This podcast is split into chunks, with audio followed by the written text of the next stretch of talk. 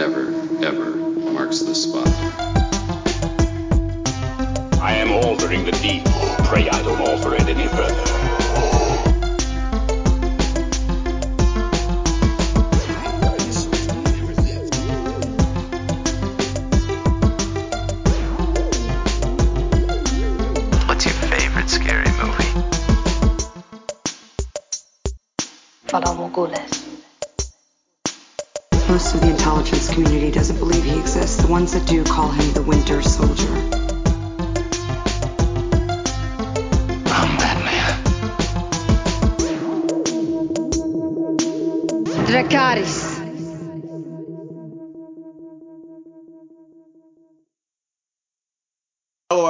Welcome to this week's episode of the Top 5 Report, the podcast that wonders how NASA can see a planet billions of miles away and we still can't get Wi Fi in the basement. My name is Drew. I'll be your host for the evening. Along with me, as always, is my brother Peter. Here? Hey, man. What's up? do you, when we do the show, are you in your basement? Or are you like in the attic? Or like.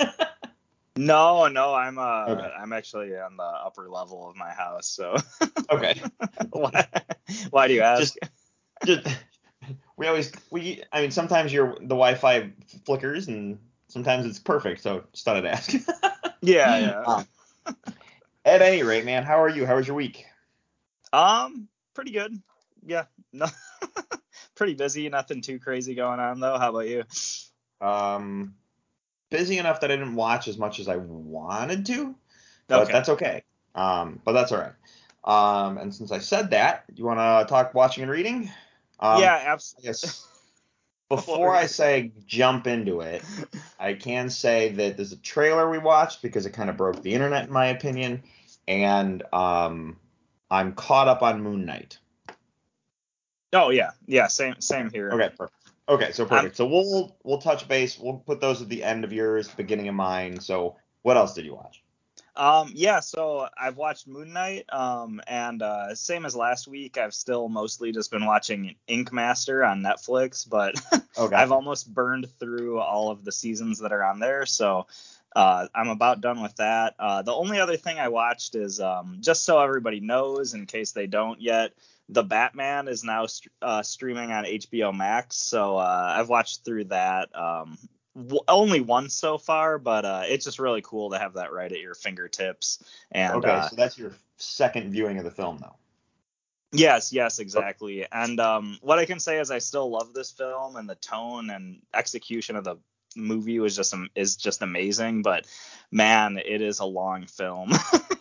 when, when watching it at home on the comfort of my own couch, uh, the one time I did watch it, I was having a hard time staying awake just because of the length, and that just you know it is it is great, but it just it's super lengthy. It almost feels more like a uh, TV show or a mini series almost than a movie, Sure. but there's nothing wrong with that as well because it's just more Batman for us to enjoy. so um, right on, and that's you know ultimately we just always want more Batman. um, Absolutely. I would, Um, yeah. So your opinion of the movie hasn't really changed, other than the fact that you felt the length. I'm I'm noticing little tidbits like there's little aspects of the music and stuff that I'm noticing more, you know, on repeat viewings. Um some of the it's mostly musical stuff actually like uh because the score of this movie is like pretty subtle. It's not the most uh it's you know it's not filled with like a lot a lot of melodic like fanfare and stuff. It's actually like really subtle and like kind of like really dim and dingy feeling. Um, but yeah, that's Dark mostly what I've noticed uh, is dark and ominous tones, if you will. Yeah, yeah, exactly. And I don't mean that in a bad way at all, but just I was noticing. Um, I'm trying to remember what part of it. It might have been one of the parts where uh, they're trying to solve one of uh, the Riddler's riddles, where uh, it was like one of those things where every like new discovery that was made for this one riddle, you would notice in the music they kind of had sound effects to like accentuate that, and it's just like little bits like that that I'm noticing where. Um, like I still think it's great and super subtle, but then some of the music I'm just like, wow, it's kind of like a little bit more on the nose than I remember it being at the same time, if that makes sense. So um, yeah, I don't really know how to put it into words, and I feel like I don't have any super profound new discoveries with this most recent viewing, but uh, I don't know. Have you had a chance to watch it yet at all? Unfortunately, no, because I knew it was dropping, and like my week, like that's where like the week got busy, and I was like, no, that's okay. um, it's it's Yeah. there to, it's there to watch. Um, I can't wait to watch it again, and maybe again and again. Um, I just I'm really curious. Remember what I said about our initial review is how they made Gotham City feel like a character, and Gotham City felt Yeah. very much a part of it. I'm really that's something aside from like paying attention to the city a little bit more on another rewatch. I'm really anxious to see how that plays as we expound the universe because you know when you com- when you look at Batman Begins and you're like, wow, that was a very earnest, real take. And then you go watch The Dark Knight and you're like, oh, this is what happens when your universe is in place. So we got our new take of the Batman. I can't wait to see what happens now that we have the universe in place. You know what I mean? So I'm really kind of curious to see how that translates as we move forward. Um, so that's kind of something I want to pay attention to a little bit more on the next viewing. So Yeah, yeah, Anyway. absolutely. I, I agree with you there. And actually, before you even said it, I was kind of thinking about just how we've talked about it before, but just how visceral and just like I don't know all the scenes where they really accentuate uh, the look and the feel of Gotham in this new movie. You just feel like you're there, and um, like I don't know, it's just one. You just can feel the locations of this film a lot.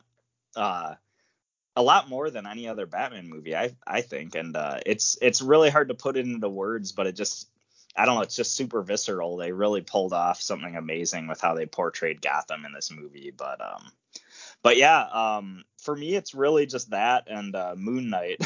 so I didn't know if you had any uh anything else you wanted to talk touch on or anything like uh, that. let's let's talk about Moon Knight in the trailer, and then that'll kick me into my other thing that I watched, and we'll go from there. Um, so yeah, Moon Knight. I'm caught up. Um, this most recent episode, The Tomb. Um, Yeah. fantastic. Um, I feel like like Oscar Isaac is amazing. Like what he's doing with this split personality stuff is so much fun to watch. He he is literally like I mean it really shows his range as an actor. Um and I'm really enjoying all the Egyptology stuff. And it's, it's it was always there in the comics, but Egyptology is something I think is really fascinating in general. So I'm just really enjoying it in a general sense. Um, I will say, um, and I, I really like the way the episode ended with the hippo. Um, I'm not like I'm very like and that's the thing like my Moon Knight is novice at best. My new Moon Knight knowledge is novice at best. I Right. basics. He was a side. He's been a, like a supporting character and other stuff. Um, I always thought he was cool. I've read a little bit into his solo books, not enough. So when the hippo appeared, I was like, "What?" And then they rolled credits. Um, uh, I do want to do a quick Easter egg back because um, I was really sleepy when I watched the previous episode. I stayed Okay. with it. I stayed with it. I know everything I saw. I really enjoyed the episode, but I kind of went back and did a like a rewatch of like maybe the last half just to be safe um, in terms of like going into this new episode. Um, and uh, so just to because I was like, okay, I remember all this, remember all this, and now it was like, okay, this is where I started getting fuzzy. Um, rewatch that second half, and um, they I want to, to point out a quick Easter egg. They mention Madripoor in dialogue, Mhm. and that has me interested because Madripoor is the last place we saw Sharon Carter, and there was rumor that Sharon Carter was supposed to be in Moon Knight. So Okay. I thought that was a cool connection. I don't know. It could be straight spoiler. That what I just said could be a spoiler, but at the same time, it also could be me just picking up on something. So thought I'd bring that up. Um, Yeah, yeah, definitely a good so, thing to. Uh, but yeah, otherwise, otherwise, this episode was so much fun with all the archaeology, tomb diving, and you know that kind of thing. So, what your thoughts?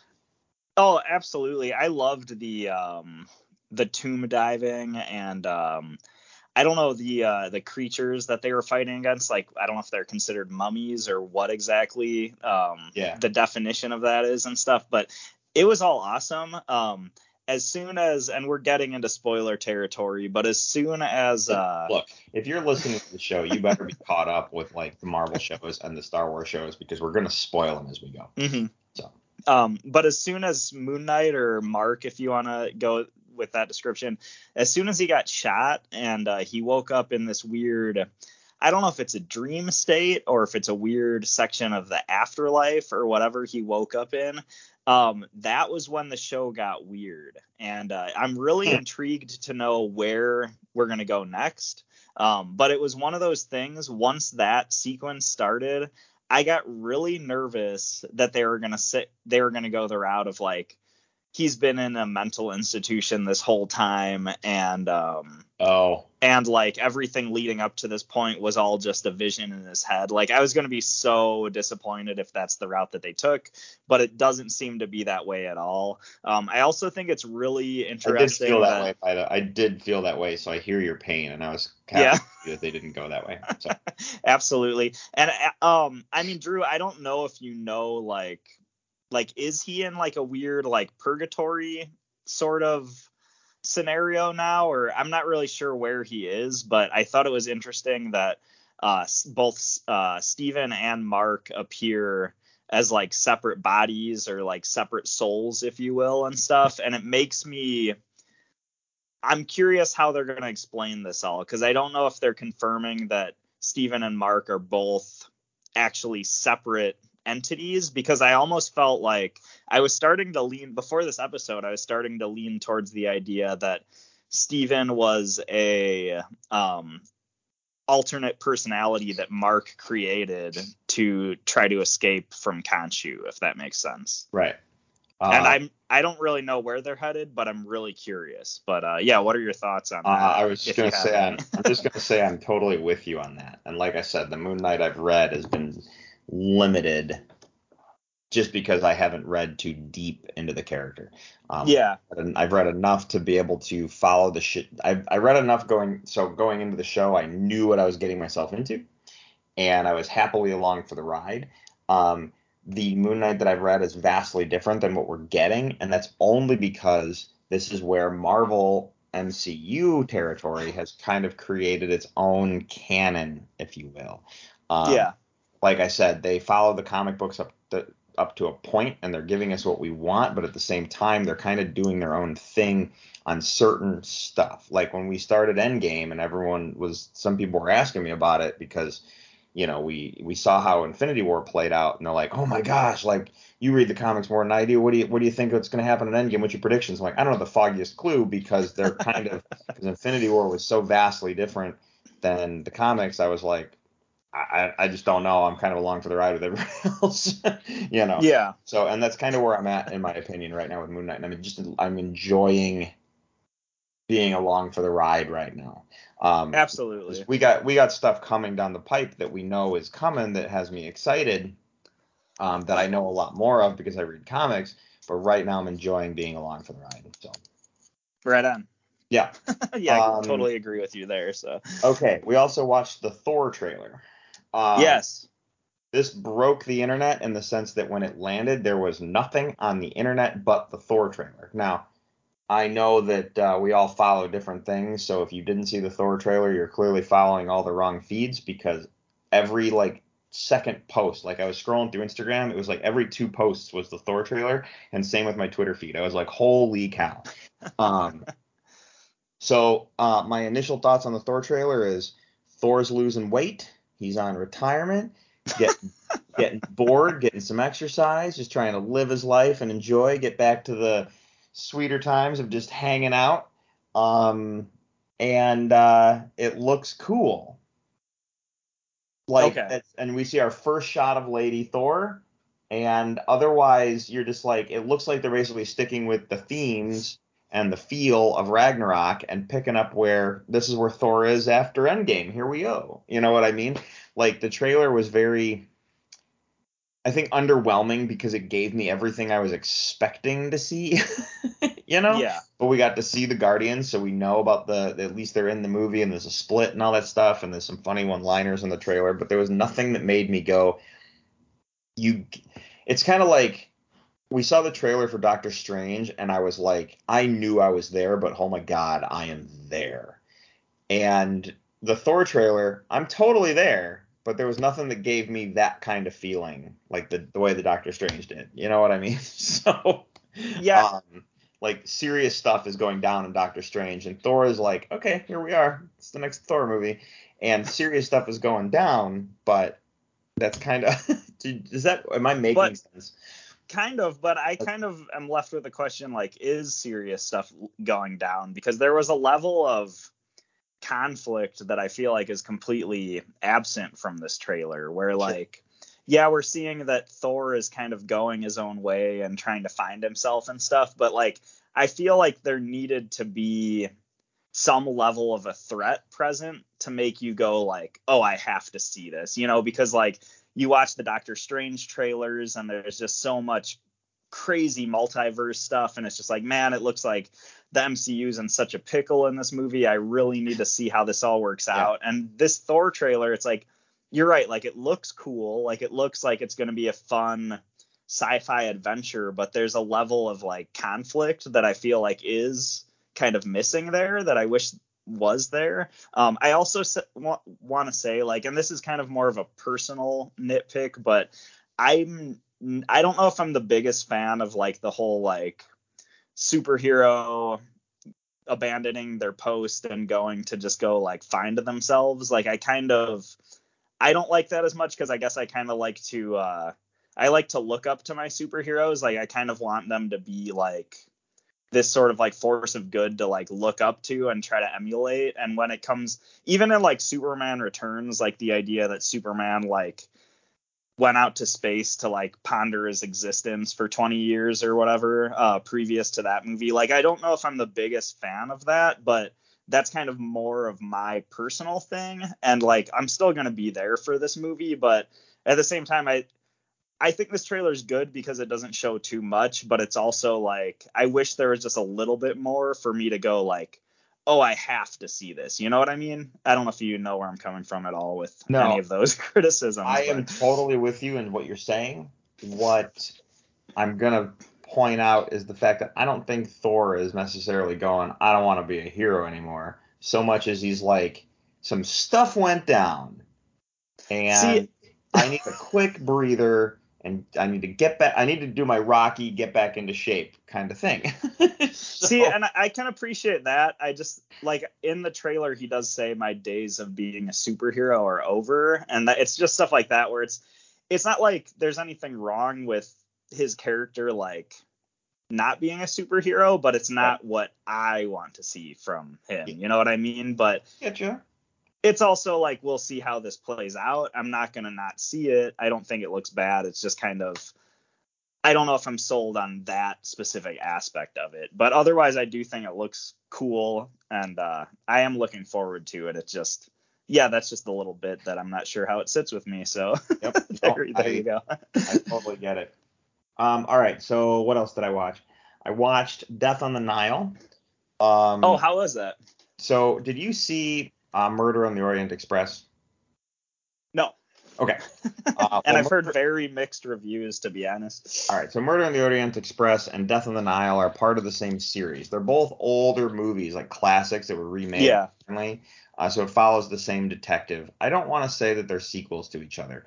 The only way that makes this Death of the Nile a sequel to Murder on the Orient Express is that it's the same detective, and that is it. Okay. Um, so it's literally the detective, and you're going, oh, I want to see more of this detective, and then they have this other movie you can go watch, which is completely isolated by itself, it has nothing to do with the other one except for the except for the detective. Mhm. Um,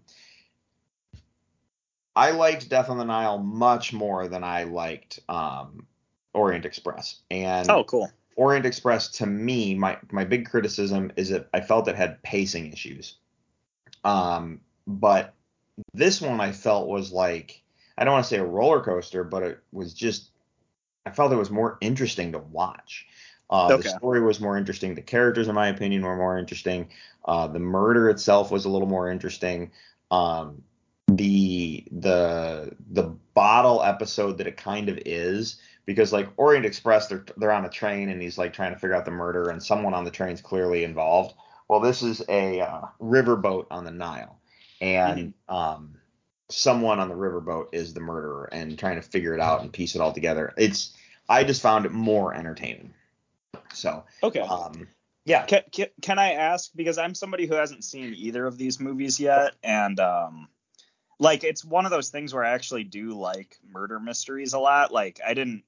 It's kind of more like in recent years I just have been realizing I really love mysteries, so I actually kind of want to watch this, um, especially after hearing your description. But is this one of those things where if I watch uh, Death on the Nile first, it's gonna ruin Murder on the Orient Express for me, like because it's that much better. Like I'll just go to watch uh, uh, Murder on the Orient Express and just feel like it's kind of lackluster after watching Death the on the only Nile. the only way I would think that this would ruin Orient Express is I just think it's a better made film. Okay. That's it. That's it. Um, and it's not better made in terms of better directed or cinematography or stuff like that. I just think the story is better. That's all. Yeah. Um, would you Would you definitely- recommend starting with Murder on the Orient Express, or is it just kind of start with whichever one you want? Not, not necessarily because they're so kind Independent. Of, they're they're so independent from each other Yeah. from that detective that you could probably Okay. hop in and start watching. It's like I said, it's it doesn't feel linear in a sense. It just feels like, hey, let's tell another story with this guy.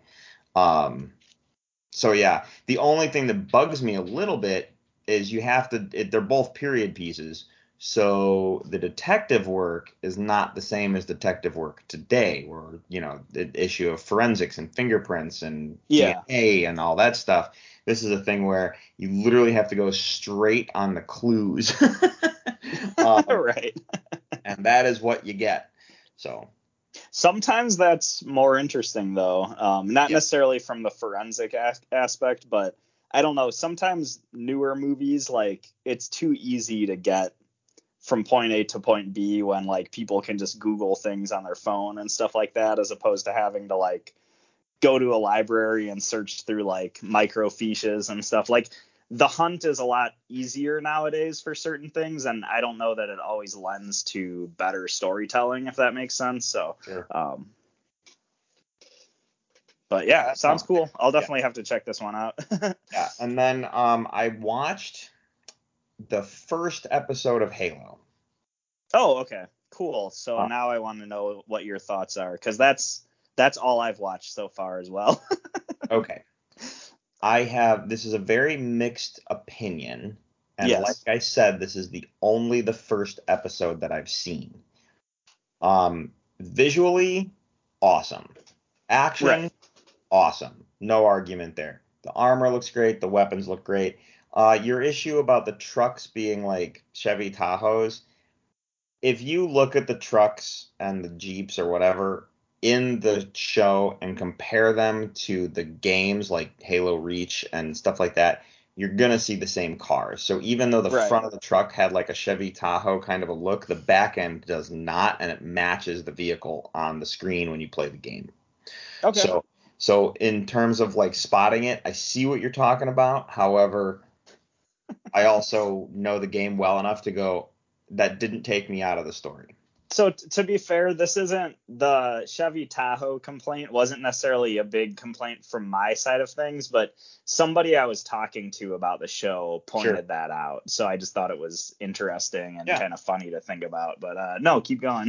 Um, the Master Chief voice, I voiced my concerns about it. I will not, I cannot get over it at all. right. Like, I'm sorry. If his helmet's on, it should be Steve Downes. It really should. Period. Um, it's it's real. It's it's so it's very very jarring and takes like it's just like you're just like that's not the chief. I mean everything else about him is the chief except for that, and it's really hard to stomach. Um, and I feel like it's a petty, I feel like it's a petty I feel like it's a petty complaint, but it's it's just it's it's a it was a cop out excuse in my opinion, but that's okay. I Uh, think it's a petty complaint, but it's also like it's it kind of shows that the people running the show aren't approaching it the way that a fan would necessarily. So I think it does. I think it is evident to maybe some underlying issues with the series. Um, and I'm not trying to hate on it. Like I've liked what Oh, I've yeah. seen so far, but I don't think it's a bad thing to point out. Is all Yeah. I'm saying. Um, the Master Chief's face. He pulled off his helmet for the first time. We got to see what the Master Chief looks like. Um, not a problem. Um, however, they're they're very clearly loosely basing the. It's very clearly loosely based off of, um, the games and the books. It's kind of creating its own timeline, right? And I'm okay with that, but they're very clearly stated in the novels how the what the Master Chief looks like. And I was expecting a shaved head. I was expecting a clean shaven face. Um, so I, you know, having a Master Chief with hair kind of threw me off of it, even though it was like a cut, like shaved, like like they always, they talk about that, like complete Yeah. clean shaven, um, uh, shaved head, shaved face, all that stuff. Like I was, ex- that's what I was expecting, and I was like, oh, okay, not what I was expecting, but that's all right. And as an actor, he's fine. I just, you know, just in terms of the look of the Master Chief, it's like, well, now you're reinventing this wheel too. Um, the storyline is very confusing to a fan of the franchise to figure out where in the world this falls in the timeline. Okay. Um, it, I know they're creating their own timeline, so I'm gonna let that go a little bit. But it clearly happens before the fall of Reach. But the Covenant are involved. Like you have the Insurrectionist War, and they already are fighting the Covenant.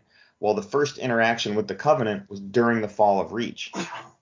So you're just kind of like, where does this fit? And I found that very confusing, in my opinion. I also found um, the artifact that they find on the planet is um, it's Forerunner based. It's linked to the chief in a way because he's the reclaimer, or humans in general are reclaimers.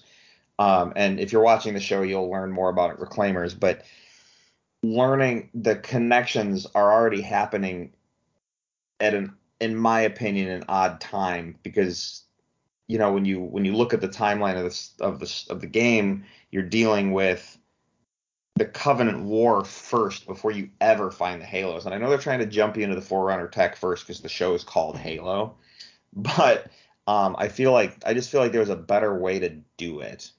I don't know. I don't know, and I don't really have the answers. But that's. I really enjoyed the episode. I had a lot of fun watching it. It brought me into that sci-fi. Man, it's just this is the perfect time for like a sci-fi show because, in my opinion, there's not enough stuff set in space. But right. but this is just nitpicky stuff because I'm such a fan of the games and I've spent so much time playing them that I know the story so deeply and I know the like like I know what the weapon sounds like. I know what the weapon like it, I know what it looks like. I know what it sounds like.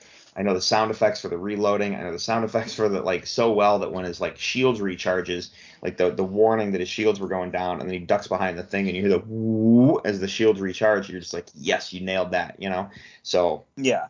uh, when they showed the first person view, which I was kind of like, nah, you didn't need to do that, but you saw the HUD, like the classic Halo HUD, you know, from the games and stuff. So I I don't know. That's just my I- initial reaction to the first episode. I can say I think they did handle the first person point of view pretty tastefully. Like they didn't go full like uh Doom. the original Doom movie on this where they had like a multi-minute sequence of first person shooter stuff, but I think they had a couple shots in there and it did seem to be handled pretty tastefully without like rubbing your face into like get it? Get it? This is based off a video game. You know what i mean? Yeah. but um i feel like um i mean you're gonna have like much deeper criticisms and comments based on like the halo lore and stuff than i am drew but i feel like you're kind of at the same spot as i am with this show where it's like it's pretty good. Certain things are handled great. Certain things could be handled better. Like it's definitely worth watching, but it's in in a perfect world it probably could be better than what we got, but it's also pretty good as well, if that makes sense. Yeah. no, I hear you. I hear you. But yeah, that's everything I watched this week. Um, and we went Okay. way long on watching and reading. So let's let's backtrack and catch up with the news. Okay. Um, some quick stuff. Let's hit some quick stuff. First off, uh, Spider-Man Across the Spider-Verse is delayed until June 2023. Wow. It's to come out in October. They're pushing it back to June. What's really funny, um, oh, and part two now has a March 29, uh, 2024 release. What's funny about this, in my opinion, is that 2023, 2024 sounds so far away, and it's like next year. So, um, but yeah, yeah, but it is crazy they're pushing it back. But um, yeah, we'll see how it goes. I just, I don't know. The first one had so many, I don't know, like uh, the song choices and stuff in that movie felt so like in the moment that I kind of feel like, you know, release that thing as soon as possible, you know. But I, I mean, I don't know. You can't complain that they're going to Yeah. give us another good thing. We're just going to have to wait a little longer, I guess. Yeah, yeah, yeah. Um, Fast and the Furious 10 um, released their logo and uh, they begin filming. Not, right. not really news necessarily, but I was kind of like, oh, okay. I thought they were like already like long into filming on that one already, but that's that's fine because we're getting Fast and Furious 10 and 11. Um, okay. Um, Star Wars. Wait, they did they did release their logo though. You just said right? Yep, it's basically uh, it says fast and it's got a big X behind it. Oh, okay. Because everybody wants it to be fast ten your seatbelts, but uh, it yeah, doesn't sound like they're going with that, unfortunately. not at all. Okay, um, Netflix. This is interesting. Netflix is serious about password sharing crackdown. Uh, the 2022 Q1 numbers are in, and Net- Netflix has lost 200,000 subscribers in the first quarter. If there was ever any doubt the streaming platform would follow through with its plans to cut down on inter household password sharing, that is over. This time, Netflix is getting money involved, and the streaming platform is going to boot infringing profiles off the main account. Instead, it'll just make the account uh, holder pay uh, pay up. So instead of booting out like your if you have people like using your password, it sounds like your uh, prices are going to increase. Um, this is interesting. That's just interesting for people who are um, password sharing. Netflix shares plummeted 3.1% to its lowest point since 2018 following yesterday's report earnings report. It's the biggest one it's the biggest one-day drop in Netflix history. It was a total of 54.3 billion dollars um, after that $200,000 subscriber loss. Um, Mhm. which is crazy. Um, yeah, and there's stuff coming. Netflix has stuff coming that I'm really anxious to see. So I yeah, I just I hope that I hope that it doesn't stop them from going crap. We're not going to be able to start. You know, what are they going to do to being able to bring the content, if you will? Yeah, I keep hearing about this Netflix stock drop, and I'm not really sure what even the underlying reasons are. Um, and I keep hearing that the looming threat of like, you know, password sharers are going to lose their accounts, and it sounds like they're not anymore. But then I also worry about the, uh, you know, are they going to warn the account holders that their uh, Netflix bill is going to go up, like, Yeah, you yeah. know, tens of dollars, you know, next month? You know, some people might be caught by surprise you know, caught by surprise with that, and that might Yeah. not go over super well either. Yeah. Um, okay. Johnny Depp and Amber Heard are in the middle of a crazy divorce court case situation with uh, Yeah. allegations of uh, abuse. Um, during the uh, during the trial, uh, during an ongoing defamation case against ex-wife Johnny Depp, um, ex-wife. Johnny Depp says the next Pirates of the Caribbean is in dangle mode, meaning there is no active work being made on the film. He confirmed nothing on this earth would get him to come back to the Disney and work on another. Um, Wow. Johnny Depp will never return to Pirates of the Caribbean as Captain Jack Sparrow. Um, I don't know. Um, I've been trying to read a little bit into this, but I don't 100% know if that's because Disney is no longer going to work with him or if he's out. But if it's if he is at fault of the abuse, Disney's probably like never again. Um, because they're they'd be the first to go. Nope, we're backing away from that. Um, that's really sad, but at the same time, I don't know if we need. If they were to do another Pirates movie, I don't know if we need Johnny Depp at this point. Like, I feel like we need to go in another direction. It's nice to know that Captain Jack is out in the world somewhere and has disappeared into the ethos of the universe, but we don't. I don't think we necessarily need it. Um, I'd like to just see another story in the universe for sure, but I don't know if you have any thoughts on that. It's it's sad and it's sad that it's the case, uh, but I'm not you know I'm not watching the case super closely. I'm kind of looking at it going, okay, um, what's the fallout happening here? So that's kind of how I'm approaching it as well. Like I haven't been following this like super well. Um, I guess it's kind of it hasn't piqued my interest super well just because I don't know. It's one of those things like I I'm just not getting super caught up in Yeah. the court case like everybody else is. But as far as the Pirates movies go, first of all, Johnny Depp is Captain Jack Sparrow. There's no way that if Disney tries to do a reboot of uh, Pirates of the Caribbean and cast somebody else, it's just not going to work. Um, yeah, it's one of think- those. I don't think that's the case, but I hear you. Yeah. Um, and it's it's one of those things where I kind of feel like I don't know, the last couple Pirates movies I've had kind of a hard time getting into, and I kind of feel like I almost in an ideally I feel like they should just wait a couple years and then maybe just reboot the whole thing or keep it in the same universe but just go with a completely new cast of characters for a couple new films because I feel like that movie series is due for like some kind of a change up so uh, this might be a blessing in disguise but um yeah that's pretty much my thoughts Yeah, agreed. Okay, um, let's talk about DC for a little bit because last week we talked about Ann Sarnoff being booted, um, and then she, well, not, I don't want to say booted, she resigned, but I have a feeling it was a forced resignation uh, with the Discovery Plus takeover. yeah Uh, Warner Brothers Discovery is exploring an overhaul of DC Entertainment. After the merger, Warner Brothers and Discovery closed, signs are pointing towards a more coherent creative brand strategy for DC. This goes further into several things. First off, um, new DC owners want major overhaul, more movies like The Joker, and, and a Kevin Feige like figure. Uh, Okay. with, with Discovery Warner Media, $43 billion deal closed. CEO David Zaslav is looking to overhaul DC and revitalize the brand for a new era. Okay, these are just some quotes and things that I'm popping up. For example, new DC owners reportedly believe Superman has been left to languish in the DCEU. Insiders claim that David Zaslav, the CEO of the recently merged Warner Discovery, believes many DC characters like Superman need to be revitalized after being underutilized for so Right. long. Um, which that's really good to hear. Um, and then the other part of this is, um, oh, that's a, I'll get to that in a second. But that's like, they're, we're talking like big overhauls here, man.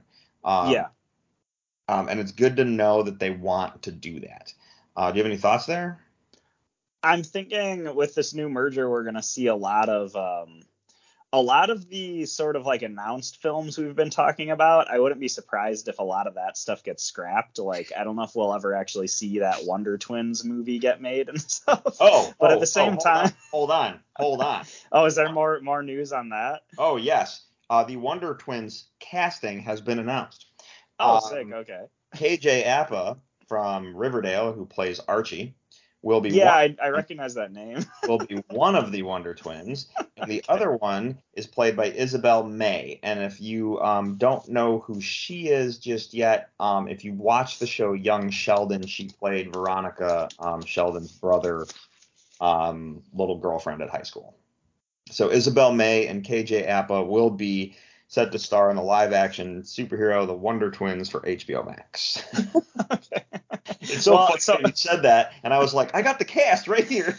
Well, so I mentioned the Wonder Twins just because it was kind of uh, low hanging fruit that would be good for like a offhanded comment. But I guess like what I was saying is like I wouldn't be surprised if a lot of these DC projects either are majorly overhauled or if they get scrapped. But the idea of having some sort of a Kevin Feige sort of character and maybe a little bit more cohesiveness to brought to the DC movies, I feel like that would be good overall. I feel like that's something we've talked on the show about plenty of times that like all the stuff all the stuff DC's releasing and has been releasing has been awesome, but we just kind of don't understand the direction that they're going or if You there is one, you know. And you don't understand what the studio's attempt, what they were trying to do.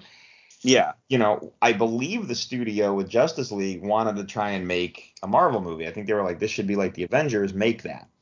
And Yeah. that's why, and that's what Joss Whedon was directed to do, and that's why Justice League got messed up. DC needs to have people on the entertainment on the studio side saying we are not Marvel because you're not. Yep. Marvel has created a machine and they've created a precedent, but no one's going to be Marvel. Do your own thing, but have some make sure we understand what it is you're doing. Yeah. exactly. so we can follow and go, okay, I'm with you. Let's next one. What's next? Okay, I see where you're going with that. Um, Absolutely. okay. Um, in the realm of what's going on in the DC thing, um, Ezra Miller has been arrested again. Um, yep. He's been arrested again for assault, throwing a chair uh, at a 26 year old female and hitting her in the forehead after an outrage in a restaurant. Um, he has been arrested, I believe, three times now within the matter of like a few weeks. So Right. I really don't know what that means for the future of the Flash. I'm very interested to see the movie, but I don't know what that means for the future. Um, it does make me think, why don't we have this crazy like dimensional rift happen, and then the new Flash is actually Grant Gustin, but he, but he Why might be- not? but he might be burned out. You never know. He's been doing the Flash for like ten years now, so I don't know yeah. what's gonna happen. It's it is Um, one of those things that I'm just like I pray that he I don't know if he needs to check into rehab or whatever it is, but like I want him to just calm down and let the flash come out so we can enjoy it cuz I feel like he's on this track where he's going to like ruin that movie for everybody. I feel bad saying that, but like I don't want him to like tarnish the name of the movie, I guess if that if that makes sense. Yeah, yeah. All right, a couple more stories. Um, let's talk about this Star Wars. This is really cool. So we got Obi Wan Kenobi. We're on the brink of that coming out, right? Can't wait to see this. Um, Yes. And um, Hayden Christensen has watched all of Clone Wars and Rebels to prep for the role. Um, That's great. that's so awesome. Um, Yeah. This is a quote from Hayden Christensen. They did a lot with those characters in those shows, and they did further explore and they and they did further explore the relationship. There was interesting stuff there to learn about, and that's all he said. But it just made me excited because you know you know that when like whether you're DC or Marvel and you get signed on to play a character, they hand you a stack of comics with the script and say, read that. Mm-hmm. we'll talk. Hayden Christensen already was Anakin Skywalker, but it was before Clone Wars and Rebels existed, and now there's stuff going on, and he's, you know, he prob, I will, will, I'm willing to bet you anything he didn't stop at Clone Wars and Rebels. I'll bet you he rewatched episodes one, two, did the Clone Wars watch three, and then watched Rebels, understanding what he's getting into. Um, yeah. just my thought, and I really do believe that, and it just makes me more excited for him uh, to be coming back. no that's that's just awesome to hear and i just think like it's got to be so weird for him to be like you know i played this huge movie role that made me famous and then years later i'm going to come back and watch the animated series based on that role that i played so many years ago it's it's got to be a really weird experience but it's cool that he's going gung-ho into it and it sounds like he's uh, enjoyed that experience as well which is Yep. awesome All right, now I'm going to go on a little bit of a rant because this drives me nuts. Uh, this is something I this is something I cannot understand why it's a thing. Um, okay, when C3PO when Episode Seven released and C3PO had a red arm, the internet freaked out and had to know why 3PO has a red arm. yeah okay, that's fine that you want to say that. If you pay attention to the movie, 3PO has a red arm to show passage of time. It's been 30 years since we've seen the character. He's got a red arm. Why? Well, if you listen to the dialogue, he specifically says he's got to get his original arm put back on. So if I let my brain fill in the gaps a little bit, I bet you he needed some maintenance on his arm, and they said, "Here, we'll give you this one for now while we fix Yeah. this one." Right? And then at the end of the movie, he's got his regular arm back. Okay, Yeah. That that's all you need. Well, there was such an internet outcry that the comic community felt they had to answer that and wrote an entire issue of the comic book explaining why 3PO has a red arm. Yeah, I Okay. remember hearing about this back uh, I- back then, but I cannot understand why that had to be a thing. Like, why did people need that story being told? When Empire Strikes Back hit in 1980 and 3PO had a silver leg, no one was asking for an explanation. um, I mean, maybe they did, but not to that level, and I just I don't get it. So, this story hits the news, and I literally like I, I don't know like this is another thing I don't understand. The, the headline reads Star Wars finally explains the origin of Han Solo's and Greedo's beef. As I read the article, and I'm going to really paraphrase the article here, as I read the article, it talks about how when we first meet Han Solo, Greedo uh, confronts him in the bar, pulls a blaster, and we all know who shot first, but the question is, why did Greedo have a problem with Han? Okay. They wrote a comic book to fully explain why Greedo had to pull a blaster on Han at the bar. this is a problem for me because if you simply watch the scene, Greedo was clearly hired by Jabba to go get Han Solo. right, right. And he pulled a blaster on him because he's a bounty hunter, as like, I have a gun, you're coming with me. and then Han shot him. I Right. don't really think we need more than that, but they wrote an entire issue of a comic book explaining that Greedo and Han Solo had like animosity between each other. Well, they both run in the same circle, so there's a chance that they don't like each other, but I think the story behind that, in my opinion, is kind of irrelevant. Look, Star Wars is a world I always want more of. I just don't feel like those are the right more of stories.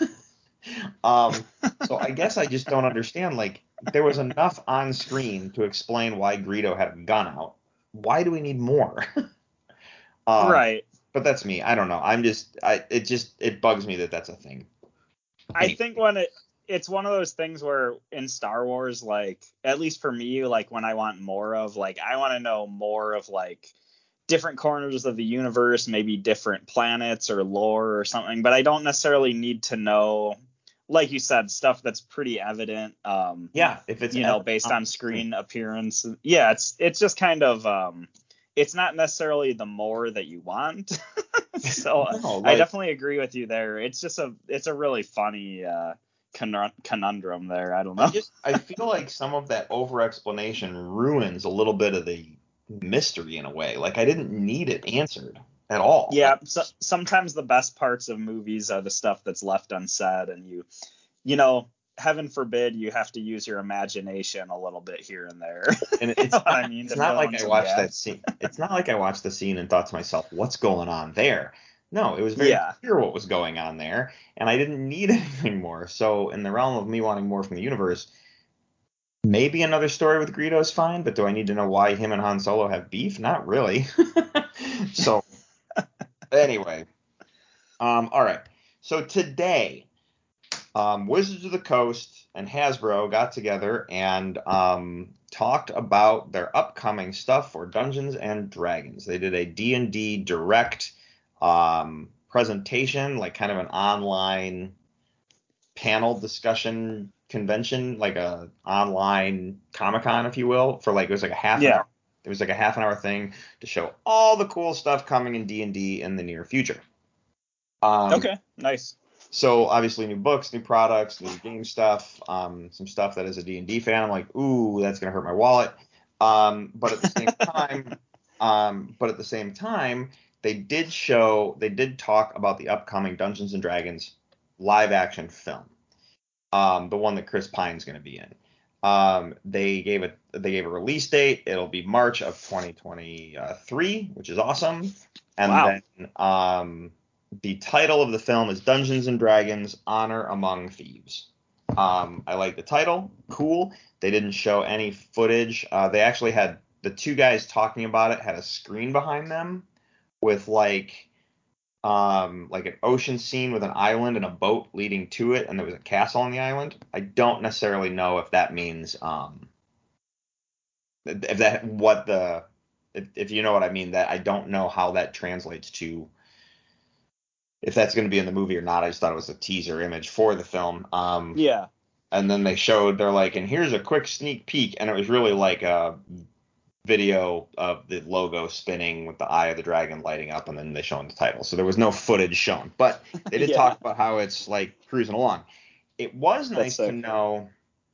It was nice to know that the guys behind it are players. And Okay.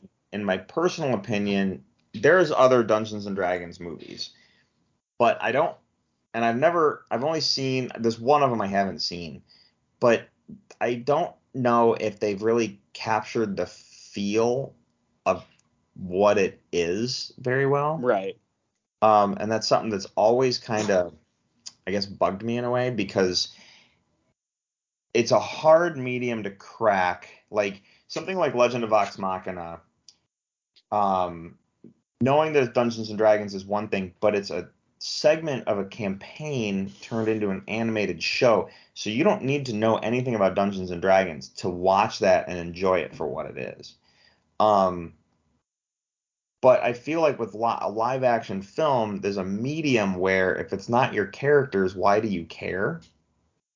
And um, I feel like there's a delicate balance where I almost feel like a Dungeons and Dragons movie has to be sort of meta in the same way the Lego movie was kind of meta, where you found Right. out that it was a kid playing with his Legos.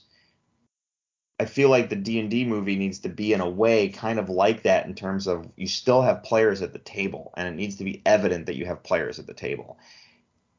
But that's just me maybe overthinking it. You know what I mean? I don't know. I don't know what the correct answer is. Um I'm kind of excited for it because of like what it, you know, I mean, we're talking uh Hugh Grant, Chris Pine, Michelle Rodriguez, uh Regé-Jean Page, uh, Sophia Lillis, Jason Wong. Like it's a big cast. It just makes me wonder, Yeah. you know, um, it just makes me wonder the direction. And there wasn't enough in the little like press conference they held, if you will.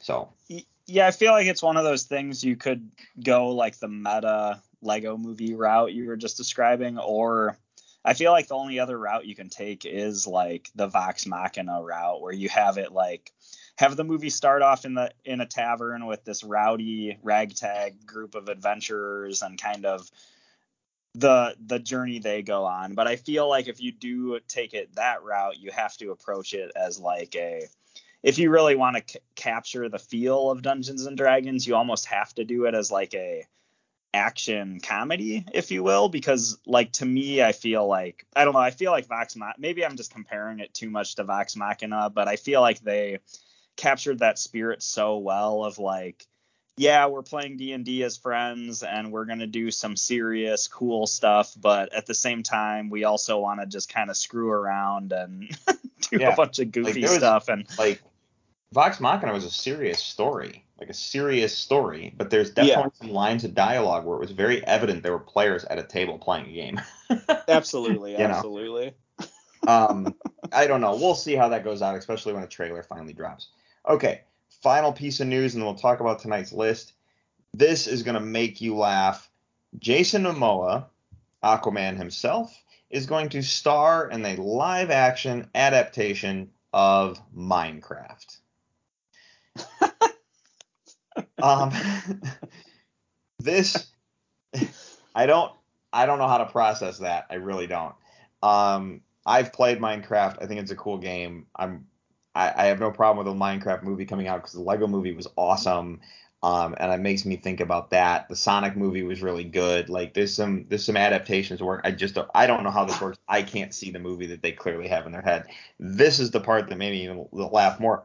Um, the movie will be based on uh, the video game Minecraft. It'll be dire- directed by Jared Hess, known for directing Napoleon Dynamite and Nacho Libre okay awesome and the movie has been uh, in the works for years with Shawn Levy and Rob uh, McElhenney and Peter Sollett. Um, yeah. Uh, so, but uh, knowing that it's Napoleon directed by a guy who worked on Napoleon Dynamite and Nacho Libre made me laugh. But j- the idea of a live action Minecraft, I just in my head I can't see it right now. So So Um, everything everything about this story makes me crack up because knowing like Jason Momoa, like he kind of looks like this big bulky like long be- long beard, long haired, like he almost looks like a pirate or something. And in my Minecraft, is it uh the Steve? Is that the main character who's like the most clean cut looking like regular dude you can imagine? so that disparity cracks me up. But also like knowing the director, it actually sounds like it's going to be a pretty fun movie because Jason Momoa is one of those guys that I feel like knowing his real life personality, I feel like he seems like he'd do really good in comedic roles and I feel like he doesn't get that enough and it sounds like they're going to have more of a comedic approach to this and I think that could be a really funny experience watching, Sure. you know, Jason Jason Momoa running around freaking out because the creepers are chasing him or whatever. Uh, it sounds like it's going to be pretty fun, whatever this ends up actually being, Yeah.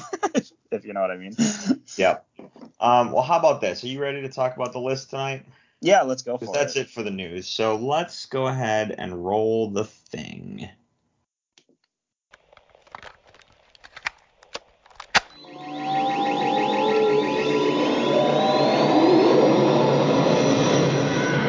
And now for the top five. Okay. Um, all right, man. This was your list. Yes. So why don't you uh, talk to us about talk talk us through your choice, and then we'll uh, go from there. Yeah, so uh, last week we did our top five Bruce Willis films, and uh, of course, you know that Die Hard is going to come up on that list. Um, I'm pretty sure it topped both of our lists last week, so uh, that was a really good conversation. But I thought for this week we could just talk about the uh, flip side of the Die Hard coin and take a look at Hans Gruber and just in general talk about our top five favorite Alan Rickman films. Um, and this was a really fun list to put together. I felt I actually had a really a pretty easy time putting this list together because Alan Rickman's been in a lot of films, and uh, I haven't I haven't necessarily seen a ton of stuff that he's in, but he's in some stuff that's just like some of my favorite movies of all time. And when it came down to it, it actually wasn't super difficult for me to put the list together. Um, I don't know how your experience was with this list, Drew. I didn't find it difficult to put the list together, but I did. I do believe we're gonna match a lot. Probably. but that's that's just I, I have a feeling we're gonna match a chunk. Um, so I do have one honorable mention. Okay, I have two, so I could probably Of course you start, I guess. Anyway, um, first one.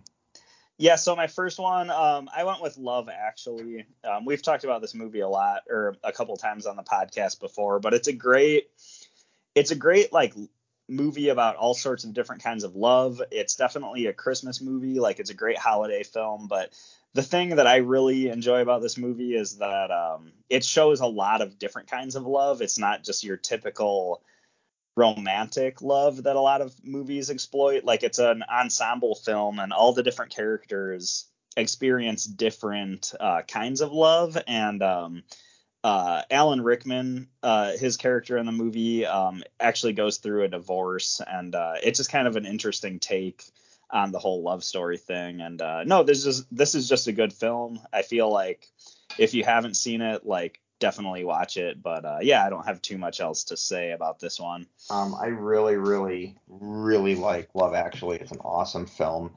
I know we talked about it on our Christmas stuff. Uh, Alan Rickman in this movie, he's a phenomenal actor. His story is just hard to watch because it deals with a separation and that kind of Yep. um, Yeah. And an affair and whatnot. But he's phenomenal in the movie in the whole. Um, no, this movie's fantastic. Um, but yeah, okay. I'm surprised. I'm surprised it was an honorable mention for you, but that's okay. Oh, fair enough. So my one honorable mention, and then that'll get us back on track, um, is Hitchhiker's Guide to the Galaxy. okay. Um, I um, I'm a big fan of the Douglas Adams book, uh, Hitchhiker's Guide to the Galaxy. Um, I felt like the movie um, needed to be a trilogy to really capture uh, the entirety of that universe and what the what Douglas Adams was creating. But I re- but I thought the movie did a pretty decent job of trying to stay faithful to the source material, if you will. Um, so, um, but yeah, Hitchhiker's Guide. It's just I Alan Rickman was great in it, but um, as a movie, I just I really enjoyed it for what it was. So um, I feel like it's um, in my opinion a little underrated, but Yeah, I would absolutely agree with all that. I love this movie. Um, this is one that actually didn't make my list, but just barely, just because, like I said, Alan Rickman's in a lot of movies that I really, really love. But um, I think it's just Hitchhiker's Guide. Like, I think it's awesome, but I don't know if I've ever had that like sort of like I rewatch it all the time sort of experience with it. Um, but uh, with that being said, I've actually really been wanting to uh, rewatch this movie for a while now because it's been a while since I've watched it. So I'm definitely get, due for a rewatch of that. So cool. Uh, what's your Um, next honorable mention?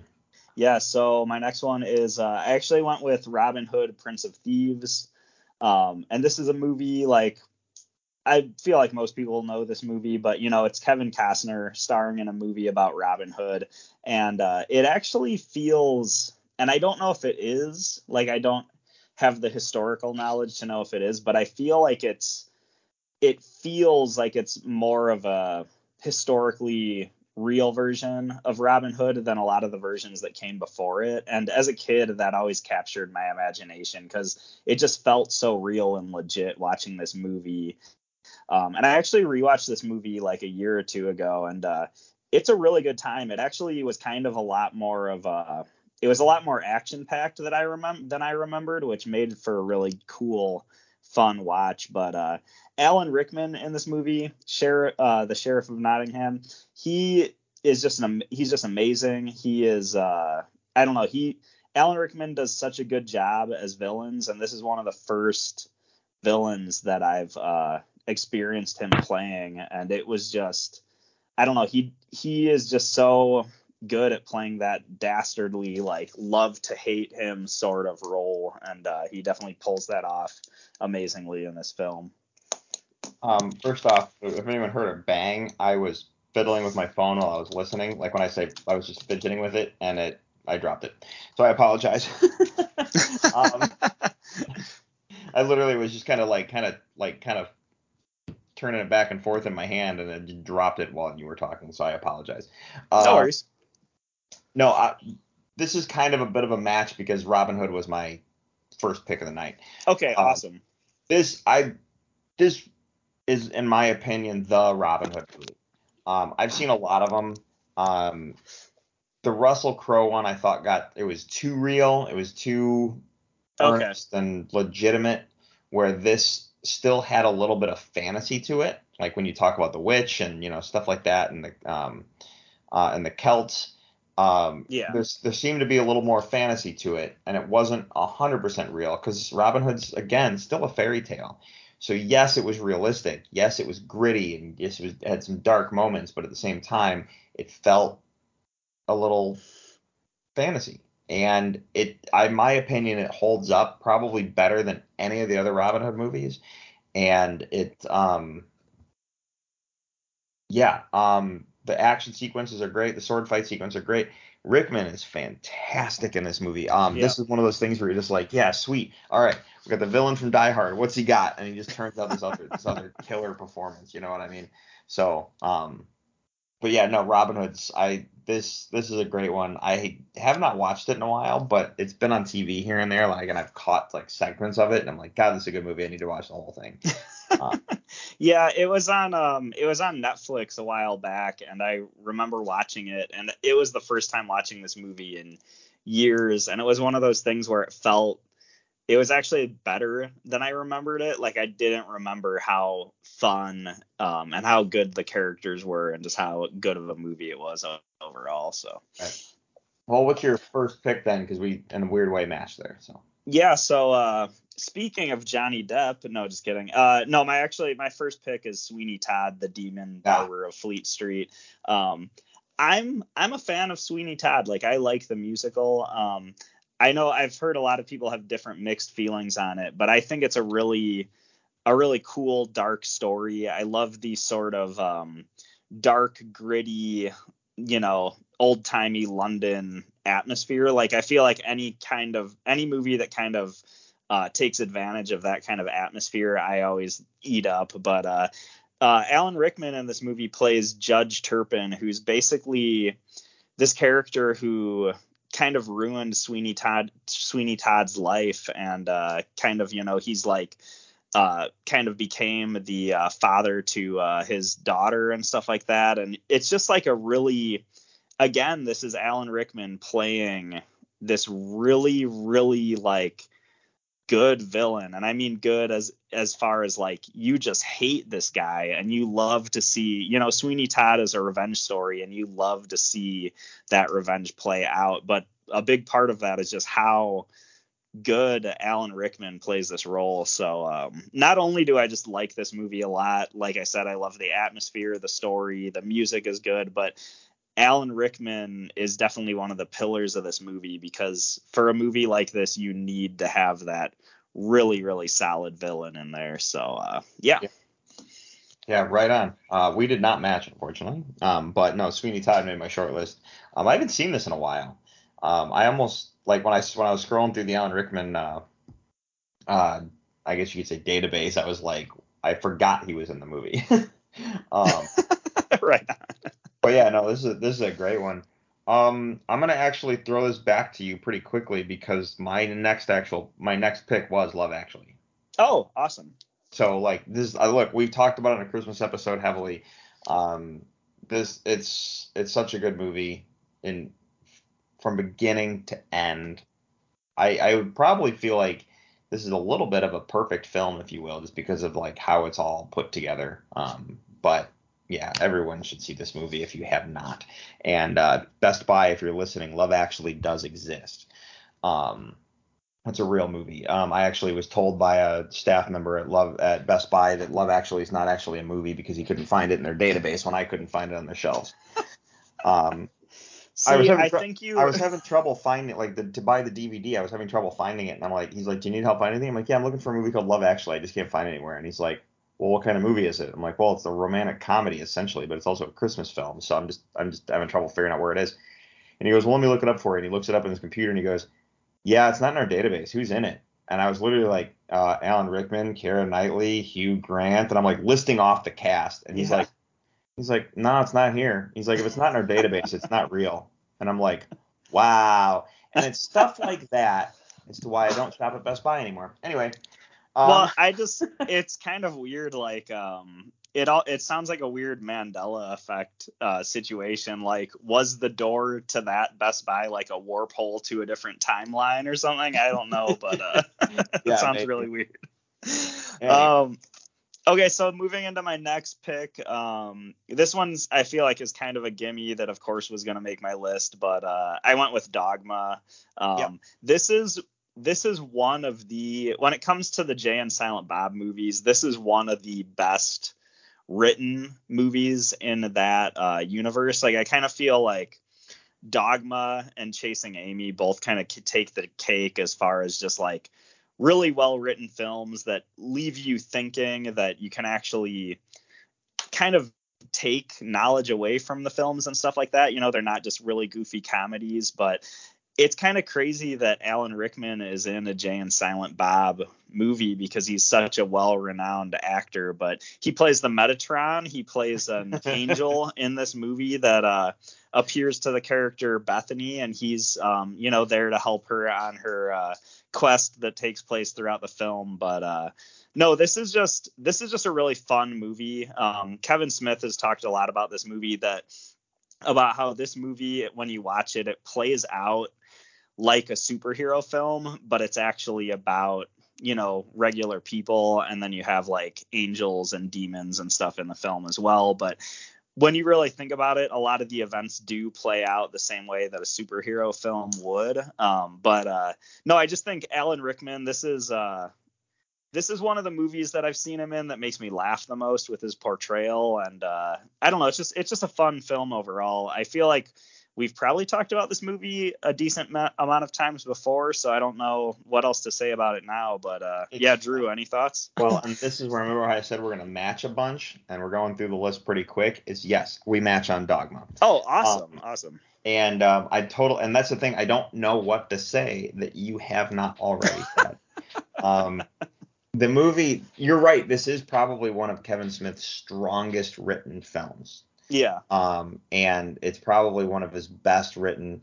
Um, I, Alan Rickman is not in the scene, but one of my favorite sequences in the movie is the beginning um, when Matt Damon is talking to the nun about her faith, and you don't know that he's an angel yet, and he basically is making her, and he's screwing with her because he's making her question her faith in God, and then you find out he's one of the angels, and it's just I love that sequence, um, but you just don't like, but then you get to like Rickman and he's the angel guiding Bethany along her journey, and you know, and it's it's so smart and it's like you're taking like you take this like classically trained really amazing actor like rickman and you give him this role that in a really weird way because of the subject matter and the way the movie plays out is like kind of absurd in the most beautiful way but then he turns it into this just amazing performance Yeah. you're with him the whole time it's like you buy it there's never a moment where he's not with the movie along with you you know what i mean so That's a good point. Like he, like we've said, like he's an angel coming to uh, visit this person, but I, yeah, he's like this ridiculous. I don't want to say ridiculous, but you know, he's this very fantastical, if you will, sort of character. But you buy, you buy it the whole time. Like he plays the most believable character in that movie, and he just pulled it off so well. So yeah yeah. Um, all right. So, like I said, we're matching a bunch tonight. So I'm flipping it back to you, uh, Dogma. Go ahead. Right. Okay. So I was going to actually save this one a bit, but since you are talking about the sort of classically trained actor approach, um, I actually am going to go with uh, Galaxy Quest right now. Um, Alan Rickman in this movie plays uh, Alexander Dane, who's his actor's name, but he plays the character Dr. Lazarus on the Galaxy Quest TV show. Um, I feel like all our audience would know this movie, but if you don't, it's essentially like if the actors from Star Trek were actually sent into into space and had to actually engage in like an intergalactic war, that's essentially what this movie is. it's amazing. Like everybody should see this if you haven't yet. Like what are you doing with your life? But the reason I brought this up next is cuz you were talking about Dogma and how Alan Rickman is this classically trained actor who went into this Jay and Silent Bob like goofy comedy movie and did such an amazing job. And I feel like the character he plays in Galaxy Quest kind of is that same sort of idea. Like he's this classically trained, like really good actor who got pigeonholed as this alien character on this sort of uh, Star Trek esque show. And that's kind of where his uh, his life's legacy went along. And the way that he portrays this character is so funny how he's so like annoyed and lethargic of the fact that he has to go to all these uh, conventions and stuff. And he definitely doesn't have any love for this character but it's kind of what pays the bills and kind of what he's going to be remembered by. Um, in a lot of ways i feel like this is what um, Patrick Stewart would be if he didn't like playing uh, Jean Luc Picard, but of course he does, so he's not that. But I just love that sort of, uh, I don't know, his, uh, I'm trying to think of the right word, but his like not wanting to embrace this role because uh, because he kind of sees it beneath him. Like I always loved that aspect of his character. But overall, this is a great film. Um, Drew, I don't know if you have any thoughts on this one. I don't know if we matched here. Um, we, yeah, we matched. Like I said, we're of matching, course. matching a lot tonight. We're probably gonna match, probably match on the final one, I believe, based on the fact that it hasn't come up yet. But um, what the here's the best part about yes, the whole classic classically trained thing. You're right, and I love the disdain for the franchise. yeah, yeah, he is very like I am done with this.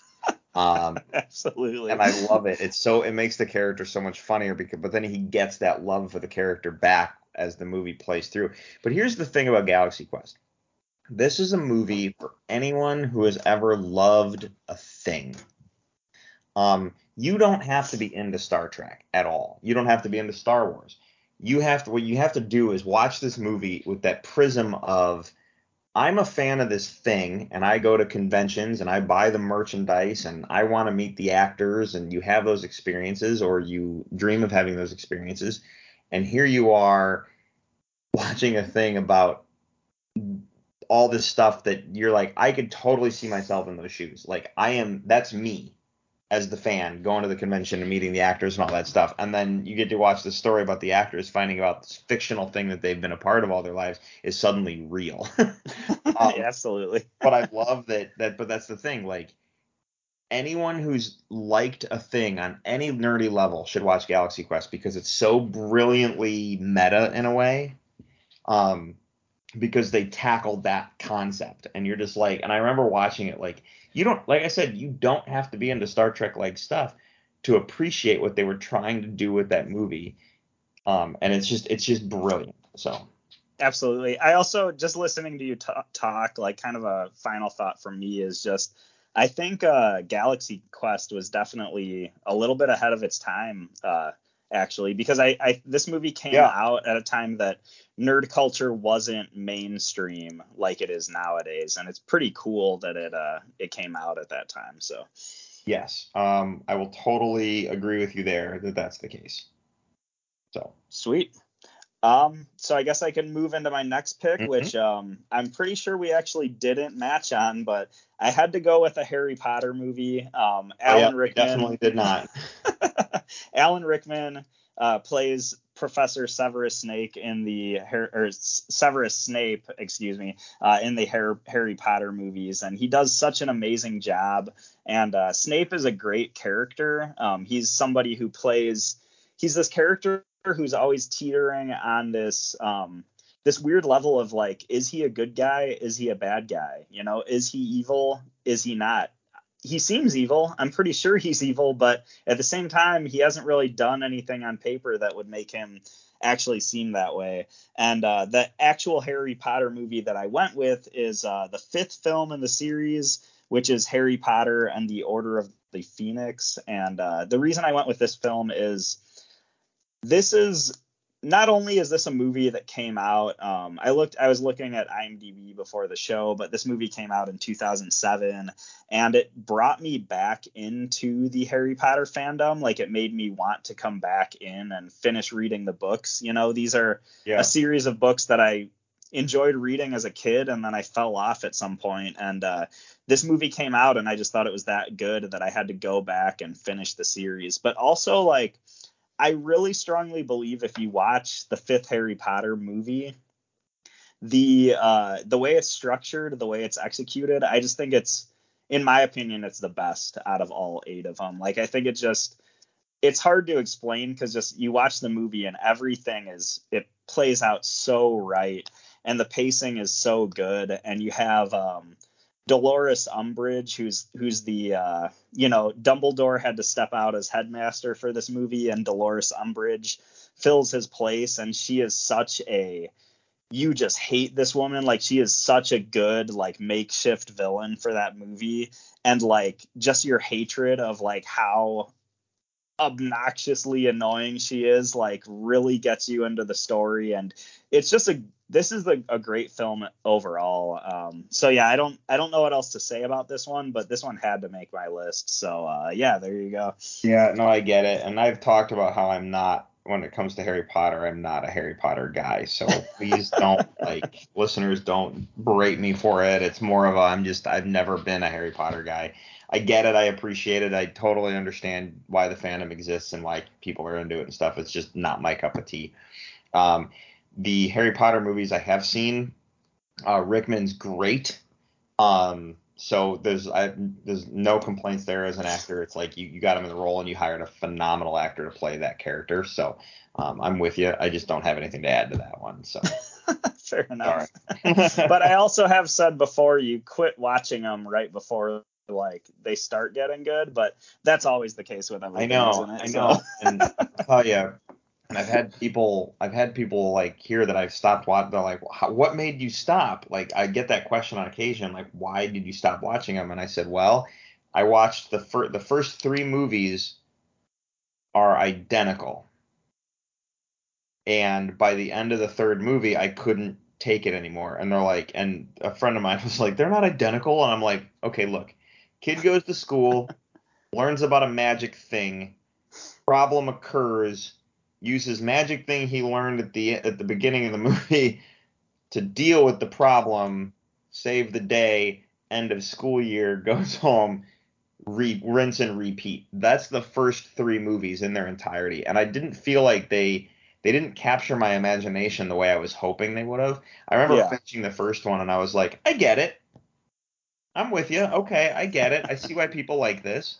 And then by the end of the third one, I was like, I can't take this anymore. I just watched the same movie three times. Um, like the- right, and it's it's also getting a little bit older, but I'm literally watching the same movie three times in a row. Um, right, and also you were outside of the demographic that the movie's aimed Yeah, at and stuff. yeah. So but look, I- I, don't, I don't think Harry Potter is bad. I'm just not a Harry Potter guy. yeah, No, that I, that's and I, I well, I definitely can understand all of that. Um, that that's the only thing I've said, and I've said it before, is just the next movie. You know, the fourth movie is the is the one that breaks that formula. So Right. that's just something Right. to keep in mind. I keep hearing that. um, but then again, I feel like if I would have stopped at two, they would have said that about three. So I really don't. Um, anyway. yeah, Uh, fair enough. Anyway, um, final pick of the night. Um, we talked about it a ton last week, and we're gonna always talk about it. So I don't have a big review, but Die Hard.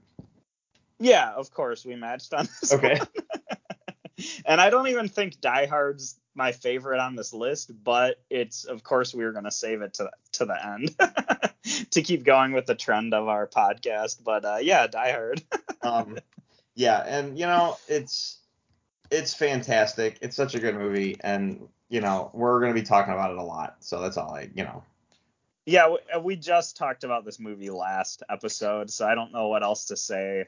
Um, besides like this is an Alan Rickman list. Alan Rickman did such a good job as the villain in this movie. This is a villain who people shout out like all the time to this day. Like people constantly talk about Hans Gruber and how memorable and good of a villain that was. So yeah, I don't know what more to say. He just uh I don't know. I feel like for an American audience, like and maybe I'm misspeaking, but I feel like he kind of really made his mark on like the American movie going audience with this movie, you know.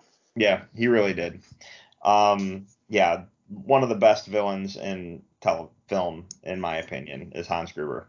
Um, all right, so let's. Uh, you want to know what we're going to talk about next week? Yeah. We're going to talk about Die Hard. No, I'm kidding. let's let let's get a, let's get away from a category that where we don't talk about Die Hard um, for a week. And uh, this one I've been it's one in my back pocket for quite some time, and I feel like it's time to pull it out. Um, we're going to talk about our favorite, our top five favorite film documentaries. Okay. Um, I hope you've seen enough documentaries to do it. I know I have. I just it's been sitting in my back pocket for a long time. So, um, Nice. yeah. So documentaries, we'll talk about that. We'll talk about a little true story stuff. Um, I definitely have some weird ones that I know I want to pull out and discuss, but we'll see how the short list builds as I try and figure it out. Yeah. um, and it'll just it'll kind of open up a different conversation. So yeah. Cool. Um, all right. Uh, another episode in the can, inching closer to that 200 episode milestone, which is just awesome. So, everybody, do us all a favor. Check out our website, top5report.com. There you'll find links to all of our social media, Twitter and Facebook, along with a link to our email, top5report at gmail.com. You can hit us up there, hit us up on our social media. Either way works. We are on Google Play, iHeartRadio, Apple Podcasts, Stitcher. You can subscribe to us in those places. If you do, you will not miss a single episode. You can also leave us a review. We love those five stars, but we understand criticism because it helps us get better and it makes the words we say feel important. You can follow me personally on Twitter and Instagram at Drew3927, and I promise I will eventually get those Star Wars pictures up from the park. I just have been lazy. um, Peter, what about you? Uh, yeah, you can follow me on Twitter uh, at Ninja Pierre, and that's where I'll be reminding you that the galaxy was on Orion's belt, but it is actually currently being held by a Starro minion in Hollow Earth. Wow, that, there's a lot to unpack in that. joke. Absolutely. but I see the path you took, and that's what's important. Um, all right, everyone. For the top five report, I'm Drew, I'm Peter. and thanks for listening, everybody. We'll talk to you next week.